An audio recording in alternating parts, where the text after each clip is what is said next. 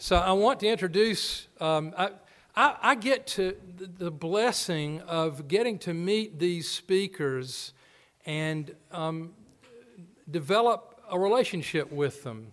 And I, I'm looking at some of you who have spoken out there.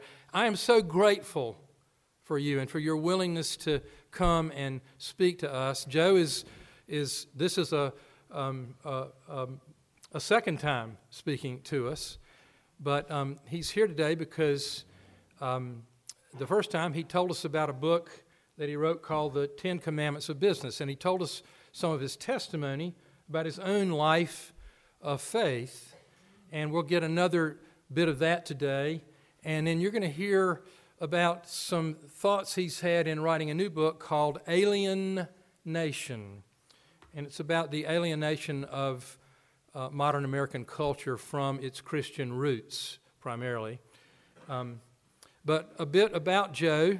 Uh, Joe's married to Kathleen, I think 45 years, so that's, that's fantastic.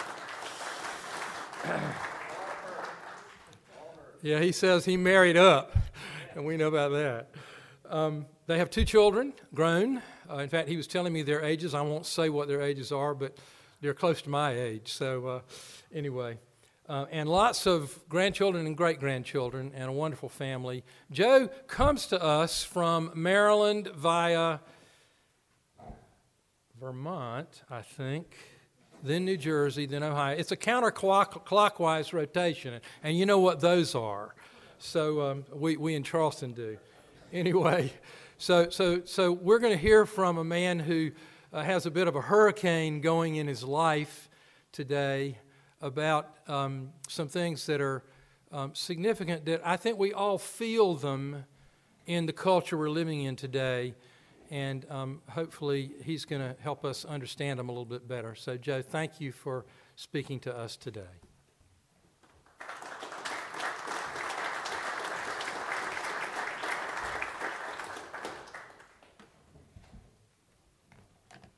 Thank you, Hank. See if we get this thing on.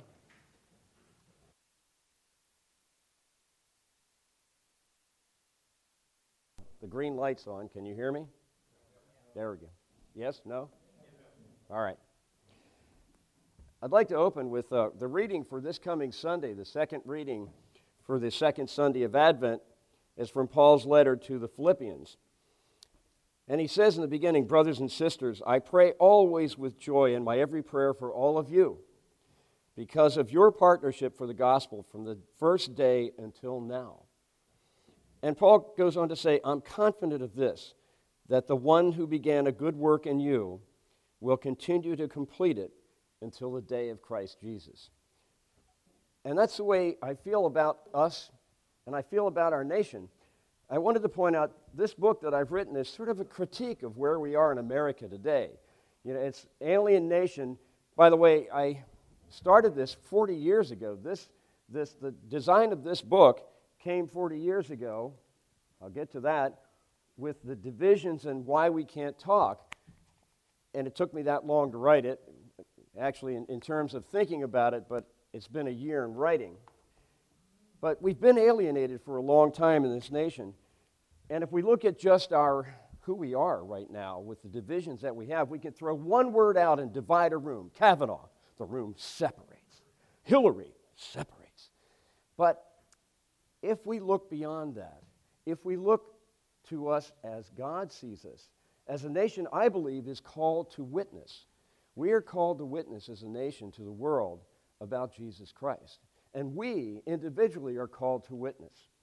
I feel I'm called to witness. That's why I'm standing here today. And I want to tell you that you are chosen for life, wrought in wonder, deeply loved, and meant for royal splendor. That is how God sees us, and that you shine like the sun. And if I can convince you today of just that, I will have helped to change things here in Charleston and to transform this city and perhaps this nation. So it took me a while, over a year, to write this book, and I'll tell you in a few minutes why. But there were two impet- impetuses. I don't know how the, what's the plural of that, but the first impetus was the Las Vegas shooter. A little over a year ago, This man killed 58 people. And they tried to figure out what his motivation was, and they couldn't. But when you read into his life, you realize this man was completely isolated, alienated from anything that would make him care about anything.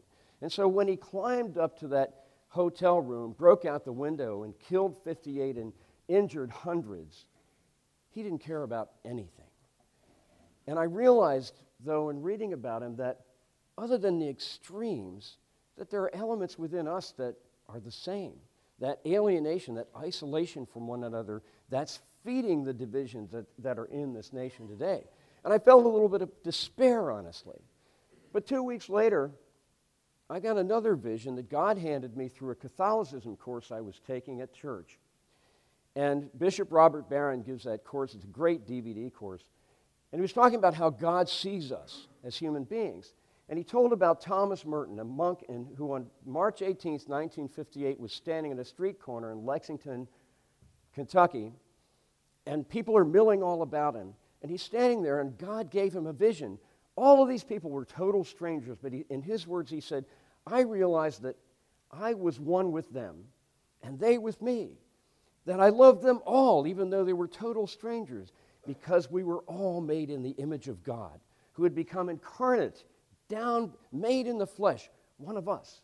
And he said, I realized that I could not figure out a way to tell them they're all walking around shining like the sun. These are the two different visions that we have in this nation. When we distill all of the divisions we have and all of the arguments and everything that we do, we're down to two choices. And the various choices we make in our lives lead to one or the other to alienation, where we're dead to each other, or to love, where we shine like the sun. There is no other choice. And it's the choice God gives us, each of us in our individual lives. Your choice when you walk is to walk with the sun and shine like the sun, S O N. Or if you choose alienation, you end up in a very dark place, and that's where we are in many senses in this nation today. So, why we can't talk, and here are the four elements that I think are, are crucial to how we begin to walk out our lives and the choices we make rebellion or respect, condemnation or forgiveness. It's hard to see that red, isn't it? Distraction or focus, and apathy or passion. And we'll look just briefly at each of these. Rebellion or respect. Today, we're rebelling against everything against teachers, against parents, against the church, against culture, against history, in fact, we are rebelling today against reality. We are not in a post Christian world, we're in a post reality world.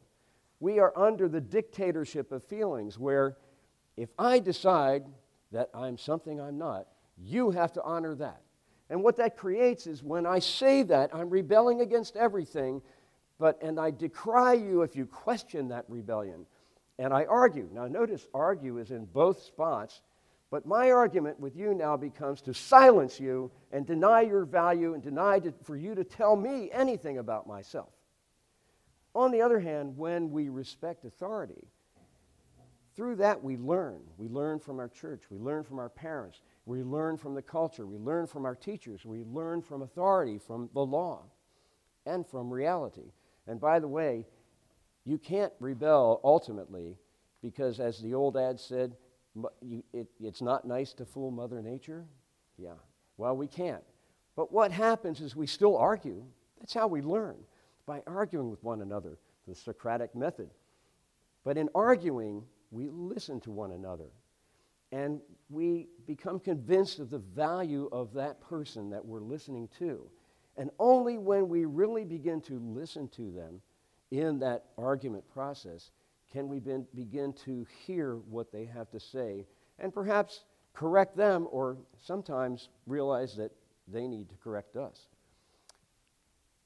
The second choice we have is condemnation or forgiveness. And oh boy, am I, I I'm guilty of this condemnation. I'm like, it's there, it's their fault.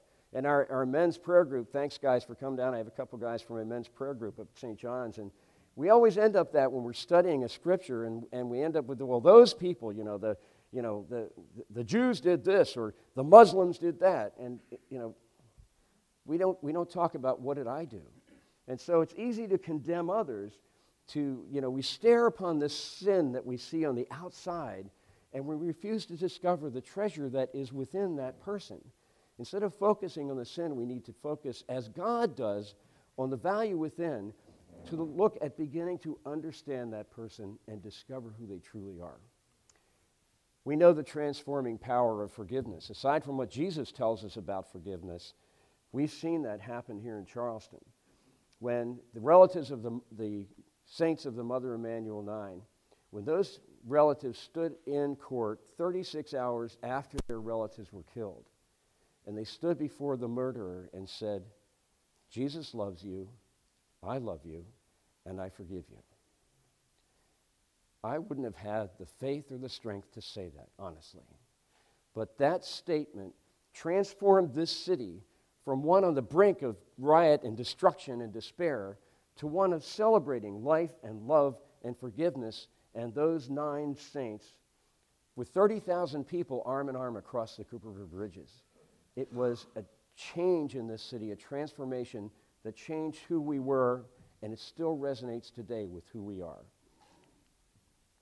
The third, distraction or focus. And C.S. Lewis is one of my favorite authors, and he's speaking through Screwtape, says, Nothing is very strong, strong enough to steal away a man's best years, not in sweet sins, but a dreary flickering of the mind over it knows not what and knows not why. And boy, was he prescient, wasn't he? Here we are today doing digital prayer. In restaurants where it's silent because no one's talking or looking at their neighbor, they're on the phone. We go home and we zone out in front of the TV or in front of the computer for hours on end surfing the web. And when we're done, if you, if, if you ask the person, well, what did you learn? I don't know. Our children are spending an average, our young children, of nine hours a day on social media. That's a full time job on social media. And what are they learning? The opposite is focus, and here's the way I want to point out focus to you. When was the last time that you spent an hour listening to the Lord?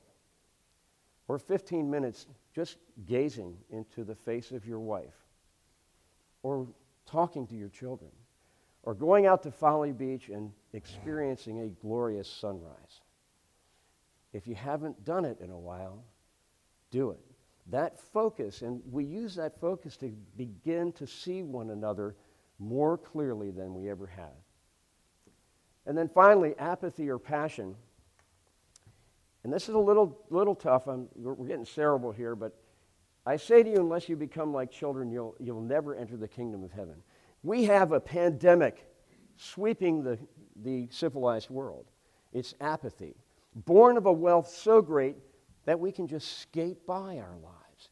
We don't have to work hard. We show up Monday thinking about TGIF hump day. It's, oh, it's almost five. I can get out of here. Let's looking for the big game you know, on Saturday. And even that is, eh, you know, uh, we, we don't care. We don't care about our wives. Divorce is rampant. We don't care about our children. They're shunted off to other activities. And again, we don't listen to them or focus on them. And despair and anxiety and suicide are rising at alarming rates in our young people today. And that's because we don't care. And if you want to see the ultimate of division in our society, those extremes that have all the, the um, focus in our, in our society, it's because the middle, which is the massive 80%, 90% of us who are out there just doing work and want to get along and work with one another, don't care enough to stand up and say, Will you people sit down? So, all these divisions, and I'm not even getting to the really important ones like Clemson versus Carolina. The divisions drive us, but if we remember that we are like children shining like the sun, if we see our little children, they will teach us how to be passionate. They run through life at full throttle, learning, loving, living life. They honor their parents, believe it or not. They, when they get teenagers, they re- realize how dumb we are. That's another story. But this, if we learn from them, and it has to be channeled, but their passion will teach us what life is really about. And so our choice rebellion, condemnation, distraction, apathies are evils which are destructive of men. Now, in the book, I'll point out something, and I'm going to say it here. I don't talk about good and evil. The book is about reconciliation, and the focus is how do we reach across to those with whom we differ to really connect with them, to really get to know them. And it's only when we do get to know them and see the treasure within that we can begin that conversation. The other opposite, respect, forgiveness, focus, and passion, those are the goods which will transform this nation if we walk them out. Now, again, that's all pretty cerebral. And the question is how do we heal? How do we do that? And just tell you a little bit about the, the writing of this book. It took me a year. It's longer than it's take, taken me to actually write out any particular book. And the reason is, is because I was focused on condemnation. I was focused on, even though I'm writing a book about reconciliation, I had a whole middle section. I was 80% done, and the bulk of the book was about criticisms of things like secularism and spiritualism or, or absolutism or relativism. And God started speaking to me. This is the end of March, and, and I was all done almost. And God started speaking to me to a number of people. And he spoke to me most clearly through my friend Charles Waring. Um, and, and let me tell you something, it, it's, it's humbling when you hear the voice of God and you realize that God speaks in a Charleston accent. Especially when he's your editor. But uh, no, Charles said clearly, you know, Joe, I, this, I'm reading these articles that you're writing, and they're very cogent. I really appreciate them. But number one, I don't see enough Jesus in them. And that struck me. And he said, number two, and that's what he told me. He said, You're writing about reconciliation, and you're criticizing people here. Maybe you should take a different tack.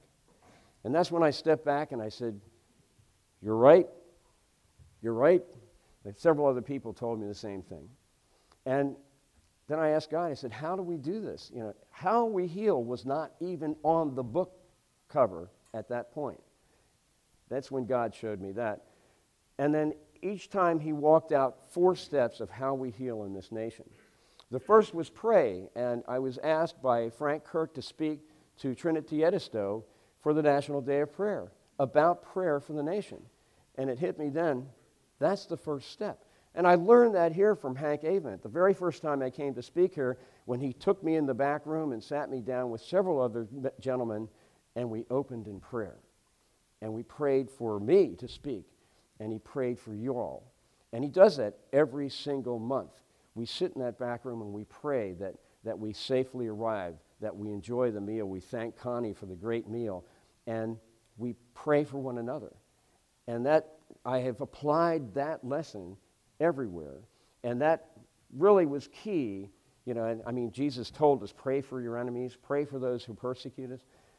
That was the first step in our reconciliation. Without prayer, we cannot reconcile.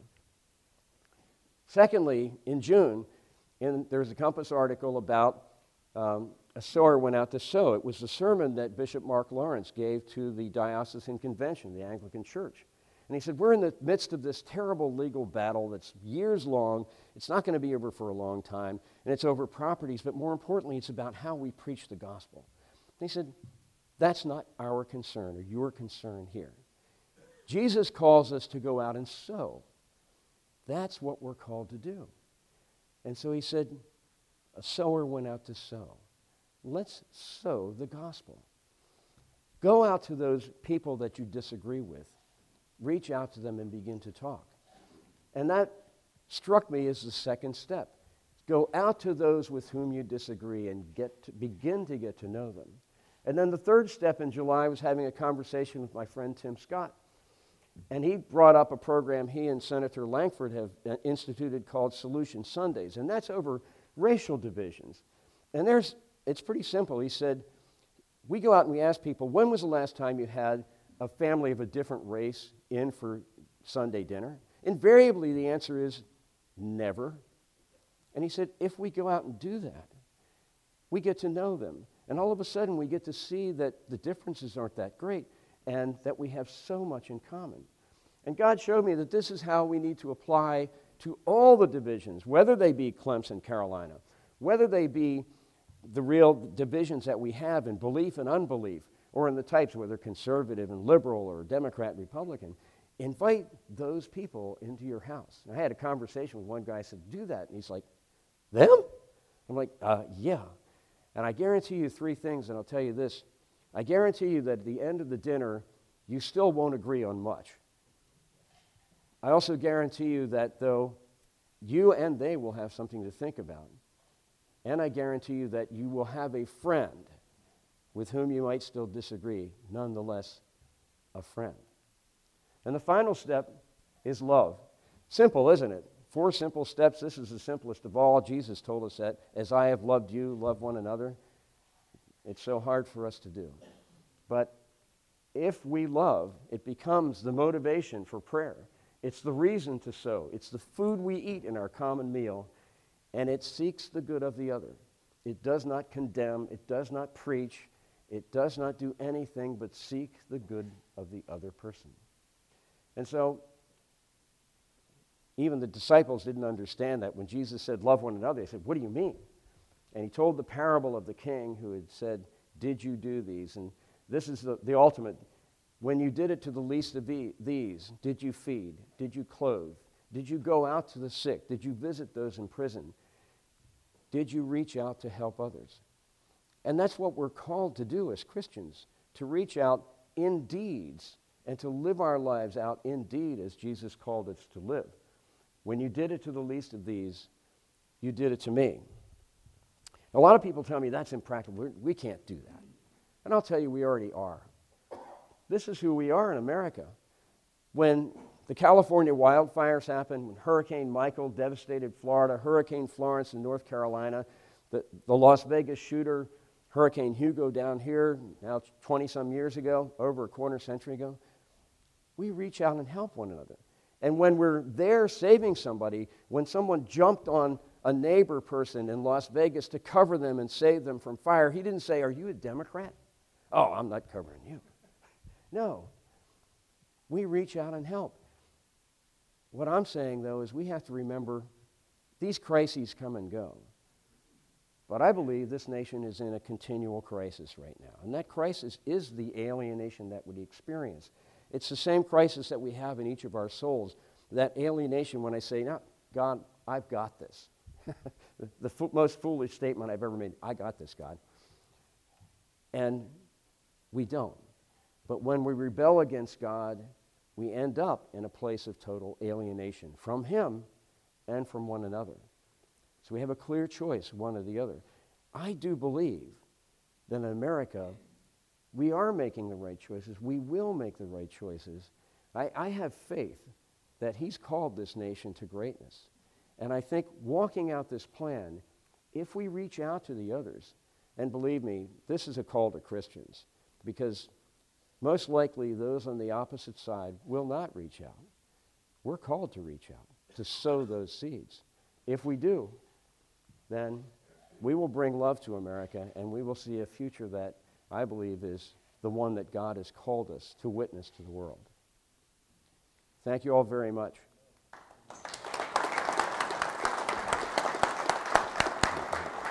Wow. You're talking about tip of the iceberg, giving it to us today.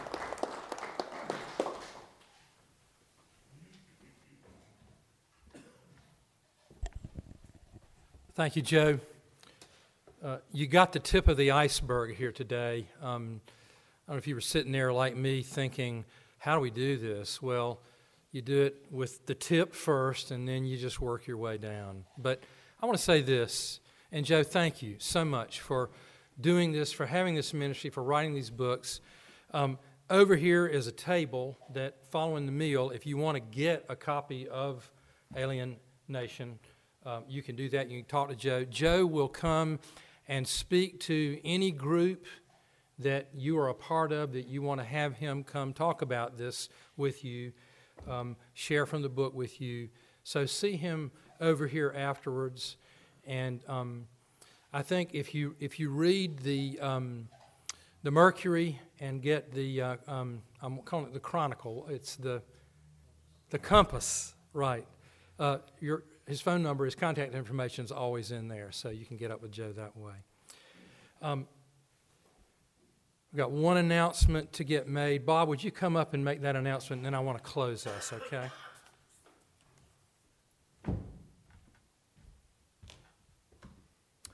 Thank you, Hank. It's ironic that Joe talked today because I told Hank that I want a moment to mention to y'all one thing that's been on my heart. All of you know that we plan our trips to go fishing, we plan our trips to go golfing, we plan our trips to go hunting. I want you to think about planning a trip to go to Camp St. Christopher in, in February. This diocese has put on a men's conference which runs Friday, Saturday, and Sunday. Uh, it's a time for just men to be there. This year, the teaching is being done by the Archbishop of the Diocese, Foley Beach. So it's an opportunity for men to come together. But where it's meant so much to me is to see fathers and sons come to this. So I want to ask you to follow up and respond, as Joe was talking about, with an opportunity to be with God. But think about coming and inviting your son or your father in law. There's no time like spending time away like that to deepen your faith and his faith. Uh, it's an opportunity to take relationships to a whole new level that I want to ask each of you to pray about. The conference is February 22, 23, and 24. Registration is available on the conference website. If you Google Christian Men's Ministry, you can find it. Or if you go to the St. Philip's website, you can find the applications there as well. But think about, pray about the idea of taking what Joe is saying to a dip, deeper level with men like yourself, but at the same time, with those even closer to you, like family members or brothers or fathers or fathers in law or sons in law. Thank you. Thank you, Bob. Okay, so um, when you hear a message like this, it gets the preacher going in you, and I'm not going to do that. but I am going to pray, and this may be a sermon in this prayer, I don't know. But I, just want to, first of all, say thank you. Um, thank you for being here. Thank you for coming and taking part in this time. Um, I see this as a time for you to be blessed.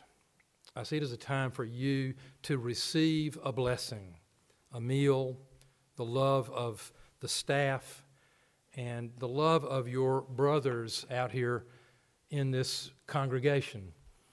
And I think, I think that's what God designed this for, was that we might come in here and a feeling would happen a feeling of well being, a feeling of being with friends, a feeling of belonging. It's all the things that Joe is talking about that we need in our lives today because there's a lot trying to break that all down and take it away.